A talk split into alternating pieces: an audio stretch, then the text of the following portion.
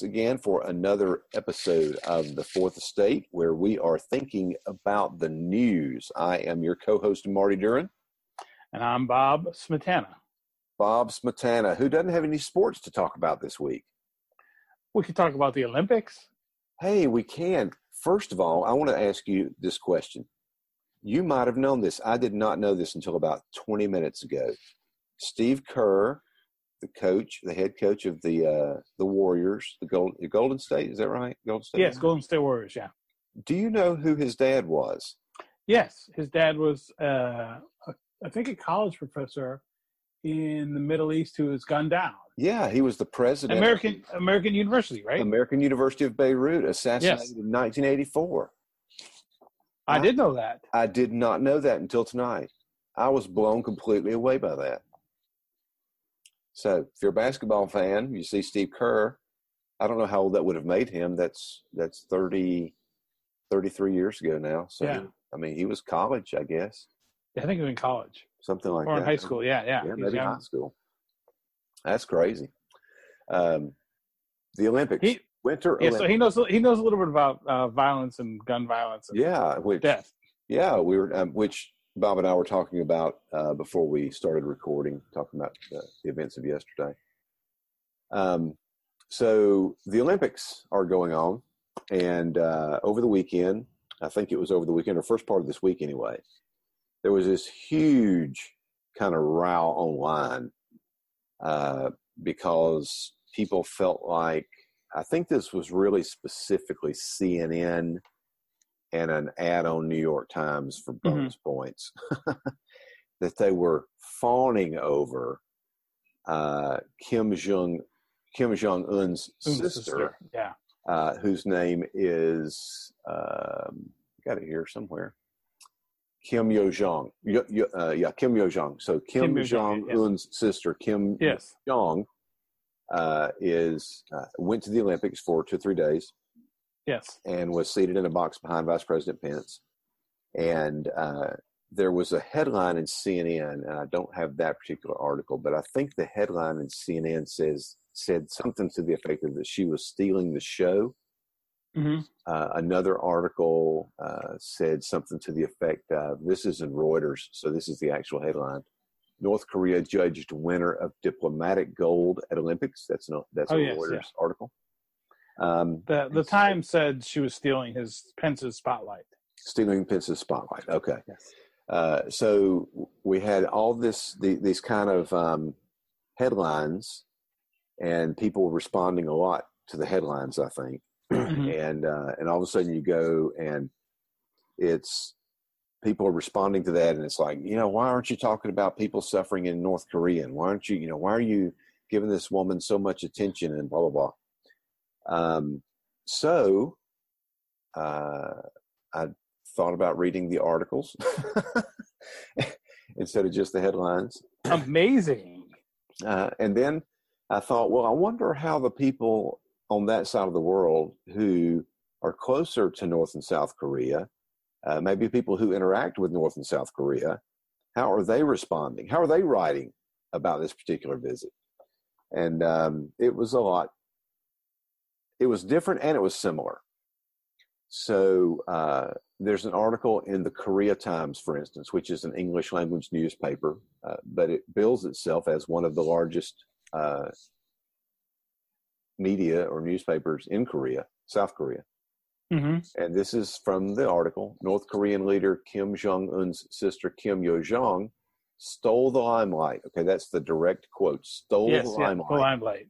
At the Pyeongchang Winter Olympic Games during her historic three day stay in South Korea. Okay, so I was a little taken aback, not a ton taken aback, but I was a little taken aback that essentially the same wording was being used by South Korean reporters as had been used in some of the American reporting, or at the very least, it's the same essence Yeah. Same essence. Exactly. uh, was used. So uh, then I went to the Japan Times, and there's an article in the Japan Times, and the headline. Uh, let me see if I can find it here. The headline is North Korean leader Kim Jong Un invites uh, South Korean President Moon Moon Jae-in to Pyongyang for summit, which of course was that visit or that invitation was extended through uh, Kim Jong Un's sister, Kim Yo Jong. Uh, so it turns out that this was like the first time since the 50s that a North Korean diplomatic representative had come to the South.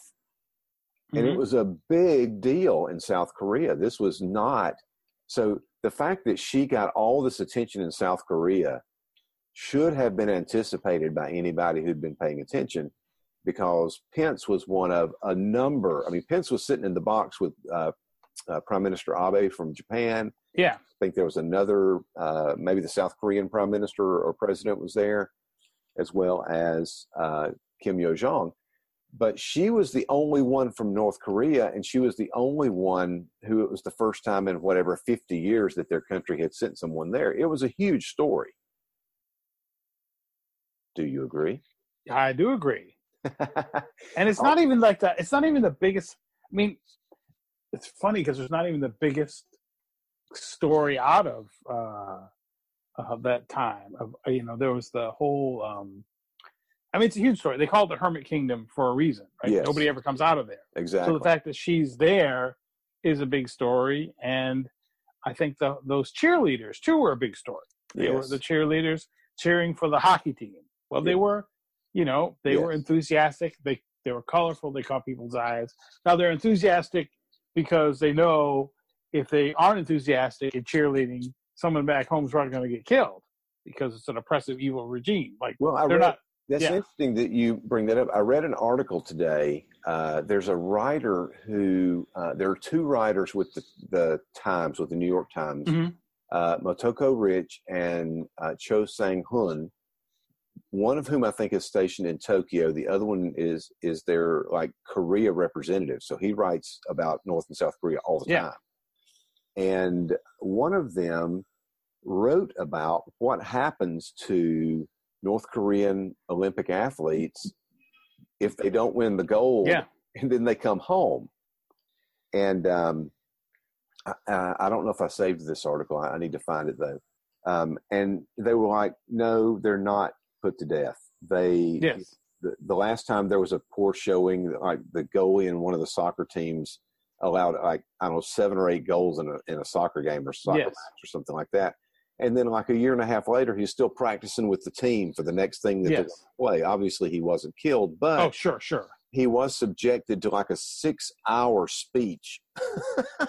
yeah, berating his performance in like the town square, or you know, the city, the city, big city square, or something like that. So, yes, um, not everybody who doesn't perform well is is put to death when they go back there. It's but it, that doesn't mean it's a great place to be.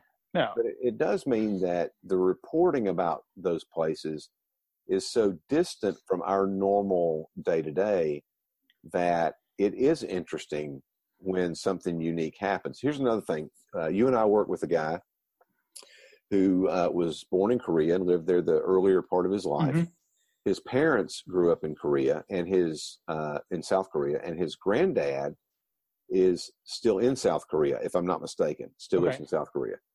Now, his granddad has twin sisters, one of whom has been in North Korea since the since the armistice line was drawn. Oh wow. So the family has been split. So I asked him yesterday, what's it like in South Korea about all this stuff? And his his response was, it's as split as it is anywhere else. Mm-hmm. Some people think that this possibility of uh, you know reunification is great. They love the fact that the countries are talking to each other and half the country thinks it's the worst thing ever. They think it's a terrible idea. And mm-hmm. From reading the comment sections on some of these articles from the other side of the world, uh, I would have to say that he's exactly right. There is no consensus. There are some people in South Korea who refer to uh, Kim Yo Jong as the North Korean Ivanka Trump. That's what. That's how they refer to her. That's not you know some New York Times slam. That's mm-hmm. how some of the people over there view her because she's got power. There's a certain amount of elegance about her, even though I don't think they really trust her that well. There's a certain, you know, there's an understated quality to her, and mm-hmm. she she represents the country. She represents the president of the country. Yeah. And so they see in her what Ivanka is to President Trump Mhm. in, Yeah. in some respects, obviously. Uh, so I, I was just, I think that a lot of the reaction to uh, to how this was reported in what we would commonly refer to as the mainstream media was Mhm. really overblown because they didn't take into consideration that what was happening there or the reporting that was done about it was basically the same reporting that was done by South Koreans. South Korean. Yeah. Well, I do think I do think the whole um, the whole Mike Pence thing was sort of blown up. You know, he didn't they didn't make eye contact. Contact. They didn't meet. Well, I will say You this: the New York Times just pummeled him. Uh, It was Yeah, not. the, the pummeling of him was not was not great. Uh, They had plenty of story they could write without turning it into Yes, yes. this is this is why he failed.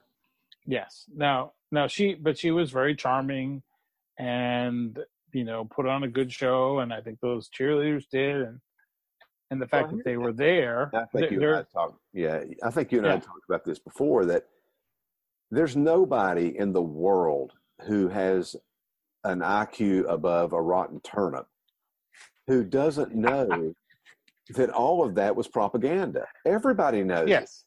the it's not like the newspaper reporters got taken in by North Korea and oh my gosh, they don't realize this is propaganda. Everybody knows it's propaganda. Yes. But there's still reporting that has to be done. And then there's, you know, then there's the thing of, well, this is like going to the, the Olympics in 1936 and and not saying anything about Hitler. No, it's it's not that because this wasn't held in Pyongyang. This was held in Pyeongchang. This Yes. wasn't held in North Korea. This is held in South Korea. Two different countries Yes. somebody might need to realize. And so to go to the South Korean Olympic Games that they've been wanting to host for quite some time and focus solely on Kim Jong un, the crazy man, and talk only about North Korea. Yes. Yeah. I mean, that to me would have been even worse form than some of the, you know, maybe not as great reporting as as has come out of there. Yeah. No, I do think that. Yeah. Yeah. Yeah. No, I think now. Now, my mom would have said that she didn't just fall off the turnip truck. So if you just hadn't fallen off the turnip truck, if you just had, if you just fell off the turnip truck, maybe you would, maybe you would not know. I, I think it's kind of interesting too the Olympics, and uh, I haven't been following too much of it, but I, I noticed a couple things. There's been some really, what's been really bad, I think, is some of the um, just missteps in. Uh, you know, they had an analyst on NBC talk about how great the um, the jacket, Japanese occupation was. And how- What a Hey, uh, great. And then we then we've had you know we've had a couple of dust ups over uh, uh, one. There's a radio host who was making comments about uh, Chloe Kim, you know, one of the yes. uh, Olympic medalists, and Yes. making suggestive comments. And then this really this is the a really interesting. After what? all this stuff that's come out about Harvey Weinstein and Kevin Spacey and all this other stuff, you've got somebody making suggestive comments about a 16 year old. Oh yeah, yep. So it's interesting too. There, there's been there's been actually really, I mean, I think one thing that's been, I mean, sports radio is probably not the most uh, elevated conversation, but there's been a couple places out in out in New England. They had a guy. Uh, a, this is a Tom Brady story. So Mm. Tom Brady's one of the Yes, columnists We in New can't do an episode without you bringing up Tom Tom Brady. So one of one of the his his uh See in the Olympics? No, but his his just follow with me. Okay. his his agent is named Don Yee, and somebody pretending to be Don called the columnist in Boston, who's not the most scrupulous reporter, and and fed him a fake story about Brady holding out in training camp next year and being unhappy. They run it, and it turns out to be fake because then the, some the guy who faked it called the reason. Well, one of the hosts decides to act out the part of Don Yee, who's an American of Chinese descent, by putting on a, the worst Chinese accent ever Oh, great. and just going on about it. So, Great. so there was that. But but back to the Olympics, there there was a really I think a really interesting exchange uh, with the New York Times, one of their their op-ed folks when I have to get her name. Mariah, is that her name? Mariah, Mariah Carey? No, Mariah Nagusa um, landed a triple axel, I believe. That's what she issued. She landed a triple axel, and this person took to said, "Immigrants, we get the job done," which is a line from Hamilton. Okay. Except she's not an immigrant. Her parents are immigrants. Her parents were immigrants from Japan. She was born in the states, and she was born in the states, and she had to give up her. You know, she had when you're sometimes you're born a, a parent of uh, immigrants, you have dual citizenship. She had to give up her Japanese citizenship. She's an American citizen, born and raised in America, and oh, immigrants. And so the so what was interesting is uh, some some columnists or some reporters from the uh, the the um, some people started saying, "Wait, she's not an immigrant." Just so you know, but some reporters from the uh, um, Times who are, Asian American are like, "Come on now, like we're just Americans. You know, we're not all immigrants." So it was fascinating to watch this kind of um, it is i mean it's great that she uh, and then there's this the the the she, the person eventually uh, from the times eventually um, erased their tweets but there was kind of a very ugly she's a, an opinion writer for and it was kind of an ugly scene but it was interesting these um how jokes that once were uh okay yeah which were not okay yeah. but were commonplace are uh you know, people need to really be okay. more careful. And yeah. then people who weren't able to say before saying, hey, she's not an immigrant. Yeah. Why not? You know, the reporters, it's interesting. It's hard when you say something like that to not say, oh, maybe you're right. She's not an immigrant. Or, yeah. you know, I was trying to be funny, but good point. She's not an immigrant. Um, um, one one more thing before we move away from the Olympics. Uh, unless you have another Olympic story. Do you have another Olympic no. story? Okay. No, Tom Brady, I bet would play in the Olympics. Or no, I'm sure. I'm sure he he would. You've go. photoshopped into an ice skating scene on a poster somewhere. No, but there was a really funny uh, meme of him. I drop everything for you. Uh, with his hands off outstretched, missing the pass he missed in the Super Bowl for Valentine's Day, which was fantastic. Okay, so here's the thing. Um, yes Fox News ran a story. Oh yes, that was so interesting. Okay, how do you how do you know the one I'm talking about? I well, I, I'm gonna guess. You tell me, and I'll say if it's the one I thought about. Okay, Fox ran a. I don't think it's the same one. Fox ran a story. They're the ones I think that used the fawning language. Okay.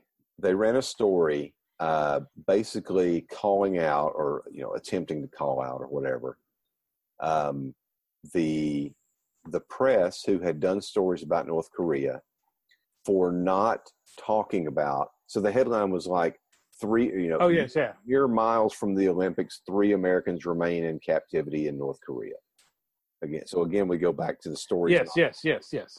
But it's in this in this article, they attempt to um, to paint all of the reporting that's been done essentially in this negative light because nobody stopped to talk about uh, these particular Americans who remained detained in North Korea after oh, yeah. a couple of years. Yeah.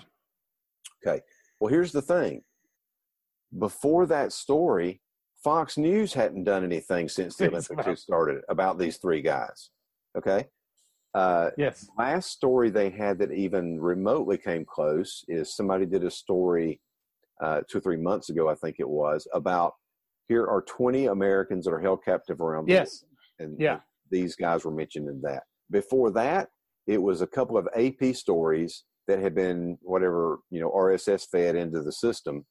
Like in 20, 2015, when the thing originally happened, when everybody was covering it so not only did Fox not cover the story as a story, they intentionally mentioned these guys only as a way to try to paint the other reporting that had been done was as less than stellar.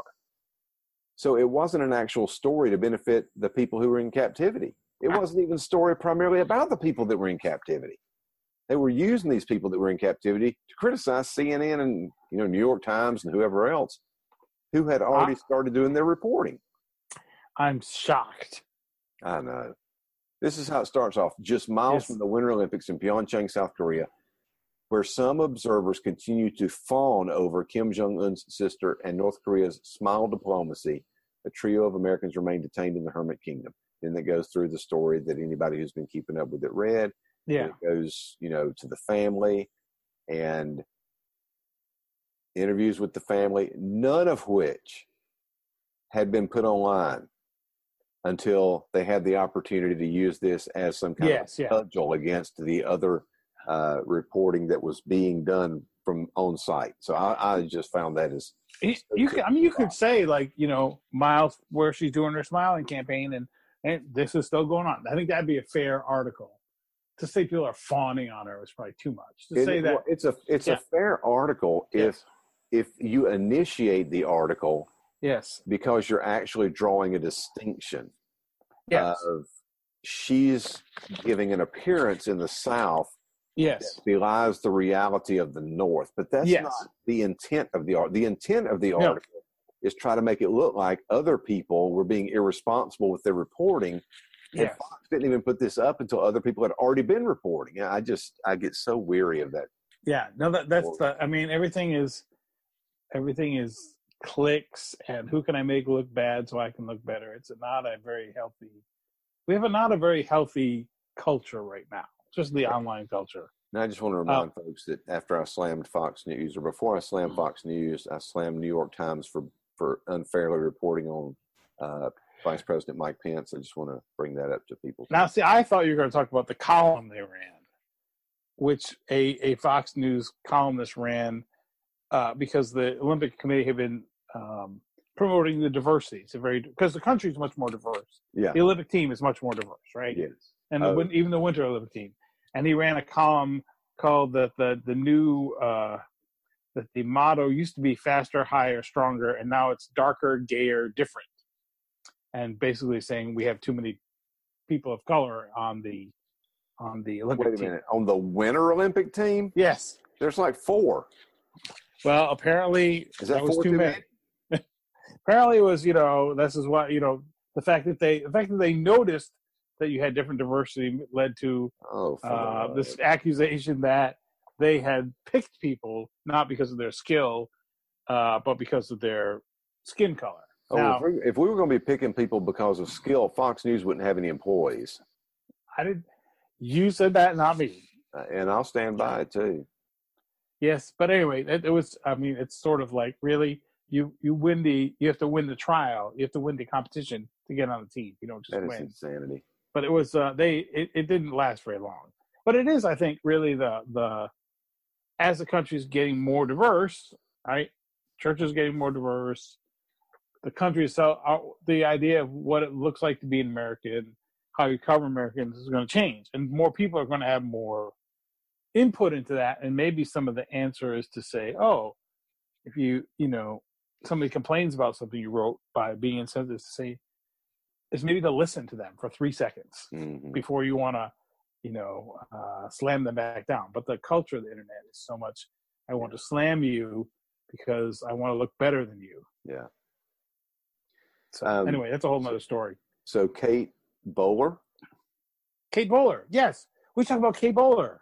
we have Kate Bowler right here on the page. Um, Okay. I, I don't know this story as well, so uh, run with it. So Kate Bowler is a um, is a Duke professor at Duke. She's in her mid thirties.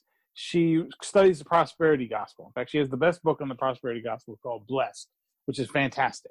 Okay. But when she got when she was studying the prosperity gospel, she also discovered she has stage four incurable cancer, colon cancer.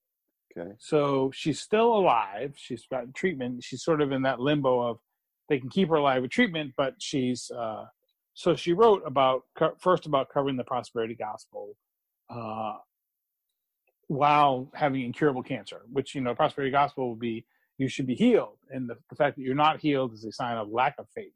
Right. And here she is. She's you know got cancer, and it's not going away. Uh, and, but but what I find so interesting is right now she's been in Time. She was on Fresh Air with Terry Gross, who's not particularly doesn't write much, doesn't interview much people about religion. Mm-hmm. She's been featured in New York Times. She's everywhere, and her story. And I, am a you know I'm interested in religion news.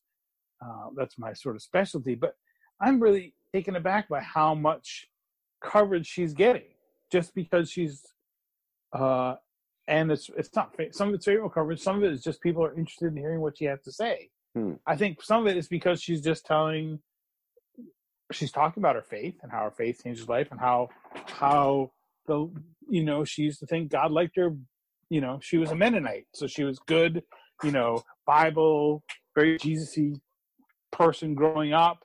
Goes to church, does all things right, and how she thought that was earning God's grace, and now you know God is still present with her when she's dying, and people are people are and they're eating it up. People are responding to it. Wow. The New York Times has run two long opinion pieces from her. One about having the pro- cancer while, while writing about the prosperity gospel. Mm-hmm. One about what do you do when you're dying of cancer and you're at a part, you know, when you talk to people and you're the yeah. bad, you know. uh, it's really, you know, she's funny. But uh, this this interview with uh, Ter- and Terry Gross has had run-ins with religious people before. It's a very sympathetic. She just tells her story. Cool. So I I think that there's a I mean, I don't know if it's a lesson there. I just found it interesting. She's getting so much coverage by just being telling her story. Well, and it's a, yeah. Uh, I was just going to say uh, most most I, I, don't think most of us would get on NPR or Time or New York Times if we just yes. told our story, but I think we'd have a, a a whole lot more success uh, with relationships about our faith with other people if mm-hmm. we just tell our stories and listen to them yeah. tell theirs. Um, yeah. Seems to be a great model to me.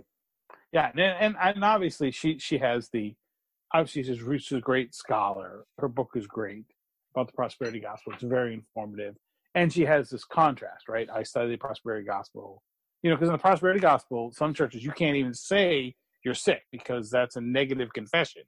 You have to confess that you're well, even if you're not. Yeah. So that there's a great you know contrast there, and she's charming and funny. But I think that maybe charming and funny and talking about your faith uh, and the struggles of it is not not that bad. Mm-hmm. People people aren't hostile to faith. Like these folks who I think people assume that reporters are hostile to faith sometimes, and I don't think they are. I don't think they always understand it, but it's not necessarily hostility. Uh, but I think if you find a way like this, she Kate has been able to find a way to uh, talk about her faith in a way that connects with a mass audience. Yeah. It's pretty remarkable. So you wanted to talk about, pardon me, a little yawn there. Um, what are you yawning for? Uh, we're, we're, we're good. Just getting started. Yeah, yeah. You, will be carrying on the next hour by. See, somebody's knocking at your door trying to get you to be quiet. Um, yes. Quinn Norton. It, now, I think this is the writer that had been hired by the New York Times. Yes. Uh, this week, and uh, apparently they missed in their background check some rather inflammatory uh, online conversations that she yes. had, comments that she'd made, and somebody else dug them up and like just straight up publicized them on Twitter yes. or something. Um, she had like uh, either white supremacist ties or white supremacist sympathy. Yeah, she's got something. she's got a, she has a friend. Okay, so she has a friend who is. I mean, this was quite a story because she had a friend who was. Uh, so I think it's it's she, this was pretty big fanfare. They're going to hire this person who's like going to write about culture. It's a little bit weird because she lives like half in Europe and half in the U.S. She's going to write culture and technology. She's well respected, but she had all these uh, um, tweets. She's friends with the guy who runs a Daily Stormer.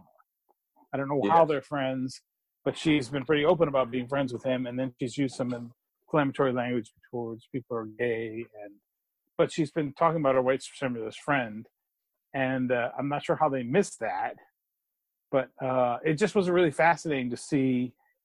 Like I think it was Thursday afternoon, she was hired, and they put out a big press release.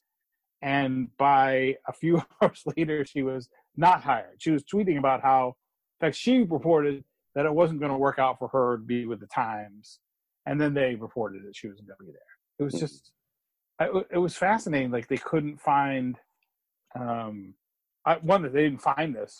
Well, apparently they left their they let their 4chan membership expire. it's on their Twitter. You just look at their Twitter feed, and uh, you know uh, the that was, it was interesting. She was going to write about the power, culture, and consequences of technology. Yeah, which she then experienced. Um, she experienced it, yeah, in, in, in a couple couple hours. It was just yeah. really it was just really interesting, you know. The uh yeah, I just don't I don't I don't get how they did it, but I do think like this is an extreme example of how if you have friendships with how how how I don't know what the right word is. How just complicated the the media world is, mm-hmm. uh, because anything you've said before could be um, could be used against you. Uh, I think if you're saying that I'm friends with a white supremacist, maybe you want to delete that tweet. Maybe you just should tweet that. Yeah. You know, but we all we all have relationships with people that probably have unpleasant views or unpopular views. I just found this really fascinating how they how it and how it unfolded from